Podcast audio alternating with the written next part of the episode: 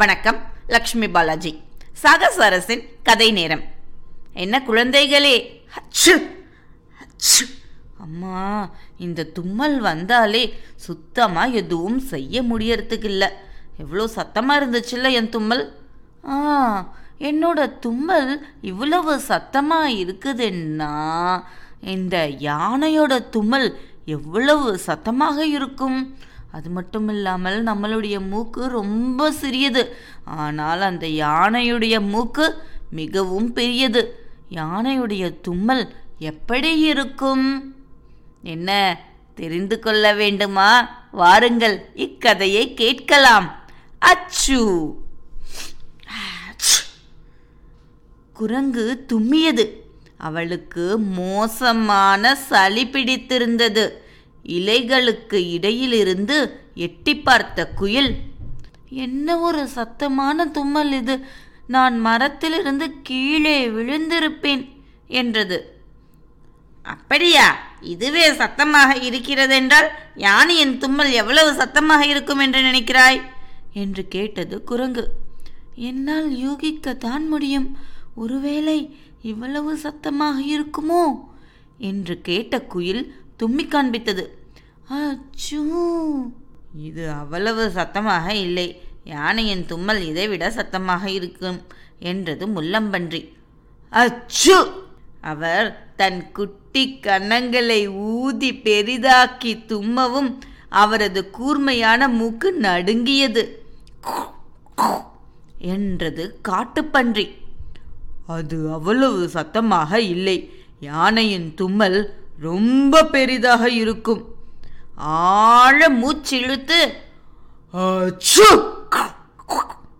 என்றது. என்ன ஒரே சத்தம் என்று கேட்டுக்கொண்டே வந்தது மான். யானையின் தும்மல் எவ்வளவு சத்தமாக இருக்கும் என்று உனக்கு தெரியுமா என்று கேட்டது குரங்கு. நான் எப்போதும் அடக்கமாகத்தான் தும்முவேன் என்று மூக்கை சுளித்தபடியே சொன்ன மான், ஆனால் யானையின் தும்மல் சத்தமாக அருவருப்பாக இப்படி இருக்கும் என்று நினைக்கிறேன். மன்னிக்கவும் என்றது மான். அனைத்து விலங்குகளும் குதித்தன.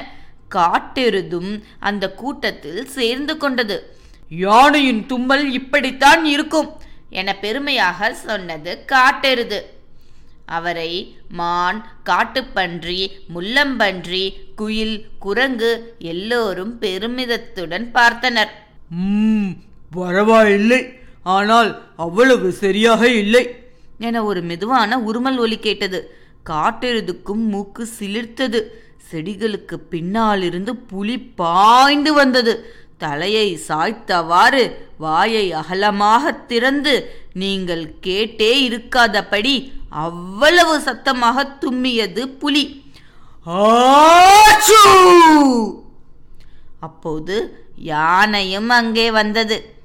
அவன் புலியுடன் சொன்னான், மன்னியுங்கள், உங்களுக்கும் சளி பிடித்திருக்கிறதா? எனக்கும் பிடித்திருக்கிறது. நான் இப்போது தும்மப் போகிறேன். என்ன? புலி உருமியது. என்ன? காட்டெருது முழங்கியது. என்ன? மான் குரைத்தது. என்ன? காட்டுப்பன்றி உருமியது. என்ன? முள்ளம்பன்றி கீச்சிட்டது. என்ன? குயில் பாடியது. ஆஹா! குரங்கு யோசித்தது என்று யானை தொடங்கியது. காடே காத்திருந்தது. இதோ வருகிறது என்று எண்ணியது குரங்கு.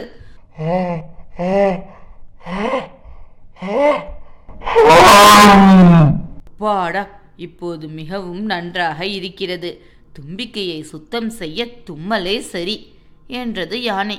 பின்னர் சுற்றிலும் பார்த்துவிட்டு எல்லாரும் எங்கே போய்விட்டனர் என்று யோசித்தது. சிரித்துக்கொண்டே குயில் குரங்கிடம் கேட்டது, இப்போது தெரிகிறதா யானையின் தும்மல் எவ்வளவு சத்தமாக இருக்கும் என்று? ஆமாம், ஆனால் என தொடங்கியது குரங்கு. ஐயோ, இன்னொரு கேள்வியா என கூவிக்கொண்டே அவசரமாக பறந்தோடியது குயில். என்ன குழந்தைகளே, உங்களுடைய தும்மல் எப்படி இருக்கும்? சின்னதா நல்லினமா இருக்குமா, இல்லை வீடே அதிரும்படி பெருசா இருக்குமா? சின்னதா இல்லை பெருசாக ஒரே ஒரு முறை தும்மிடுவீங்களா இல்லை குட்டி குட்டியாக பல தடவை தும்முவீங்களா? ஒவ்வொருக்கும் ஒவ்வொரு மாதிரியான தும்மல் வரும் இல்லையா? அடுத்த தடவை உங்கள் வீட்டிலையோ இல்லை உங்கள் நண்பர்களோடு விளையாடும் போதோ அனைவருடைய தும்மலையும் கவனித்து பாருங்கள். ஒவ்வொரு தும்மலும் ஒவ்வொரு விதமாக இருக்கும், சரியா? இதே மாதிரி வேறொரு கதையுடன் உங்களை நான் மீண்டும் சந்திக்கிறேன். நன்றி, வணக்கம்.